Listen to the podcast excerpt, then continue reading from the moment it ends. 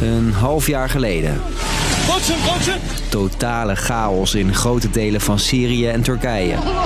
Twee verwoestende aardbevingen kosten 50.000 mensen het leven. Honderdduizenden raken dakloos. Hoe het er zes maanden later voor staat. De problemen die er nu zijn, zijn echt de problemen die de nasleep met zich meebrengen. Mensen zijn echt aan het overleven nog daar. Ik ben Steef en samen met mijn collega Mitra, die je net hoorde, neem ik je mee terug naar het rampgebied dat voor een groot deel nog steeds een rampgebied is. Lang verhaal kort. Een podcast van NOS op 3 en 3FM. Terug naar die ene vroege maandagochtend in februari. Het is kwart over vier. De meeste mensen in Turkije en Syrië liggen nog rustig te slapen. Tot. Een verwoestende aardbeving. De zwaarste daar sinds 1939.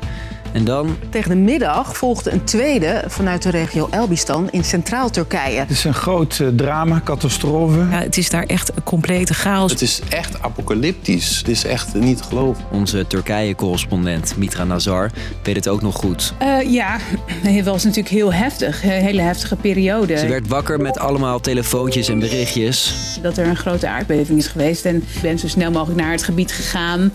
Uh, en heb daar verschrikkelijke dingen gezien. Het rampgebied is enorm. En door de grote kracht van de aardbevingen en de slechte staat van veel huizen storten hele woonwijken in elkaar. Familieleden die schreeuwen: uh, Mijn broer ligt er nog of mijn nicht ligt er nog. Dat is echt zijn hele verschrikkelijke beelden. Het is echt chaos op dit moment daar. Duizenden mensen liggen onder het puin. Al snel komt hulp op gang, ook vanuit Nederland. En de Turkse president Erdogan doet ondertussen een belofte. Dat er binnen een jaar dat uh, de aardbevingsslachtoffers uh, nieuwe huizen zouden hebben. Maar ja, wat is daar tot nu toe van terechtgekomen? Het is een half jaar na de ramp, op veel plekken nog altijd een rampgebied. Zoals in het Turkse Hatay. Ja, ik was daar vorige week. Jort Mitra weer. Aan de ene kant uh, ziet het er nog precies zo uit als een maand na de ramp.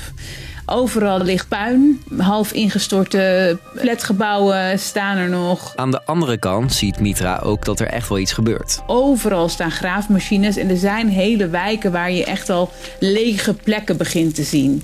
Waar ze dus, de gebouwen die zijn ingestort en ook de super zwaar beschadigde gebouwen, dat ze die al hebben weggehaald. Veel mensen vluchten het gebied uit, maar de mensen die er nog of weer wonen zitten in simpele containers of tentjes tussen het puin.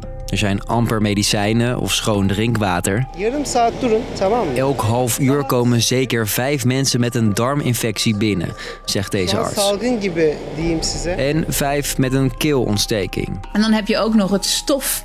En dat komt van dat opruimen van die, van die panden, van die gebouwen die zijn ingestort. Al dat puin als je daarin gaat wrikken en, en, en graven, wat ze dus non-stop aan het doen zijn, ja, dat, dan komt daar heel veel damp vanaf. Ja, dat is een heel ongezonde situatie voor mensen, omdat er veel giftige stoffen in zitten. Van een normaal leven is dus nog absoluut geen sprake. Mensen zijn echt aan het overleven nog daar. Hetzelfde geldt voor Syrië. Een land dat het al lastig had door de gewelddadige conflicten die er spelen. En dan hoor je dus vooral dat het heel moeilijk is om hulp van buitenaf naar binnen te krijgen. Oké, okay. er gingen honderden miljoenen aan hulp naar de landen. Er was veel aandacht voor en de Turkse president Erdogan beloofde zelfs dat binnen een jaar alle huizen hersteld zouden zijn.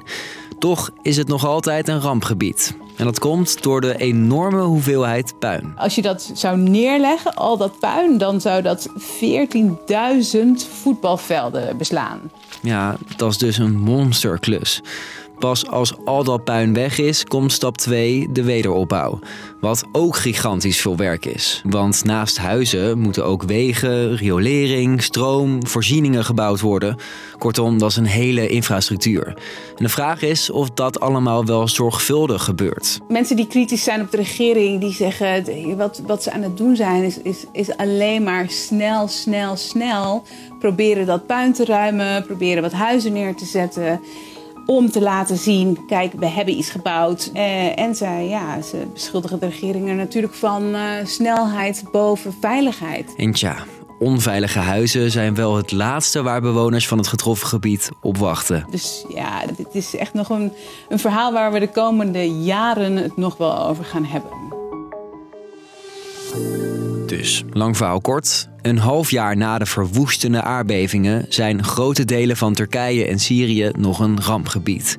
Heel veel puin moet eerst weg voordat ze dorpen en steden echt opnieuw kunnen bouwen. Kost veel tijd, want het moet ook wel zorgvuldig gebeuren. Ondertussen leven mensen in simpele tenten en containers en slechte omstandigheden. Was hem voor nu. Thanks voor het luisteren en tot morgen.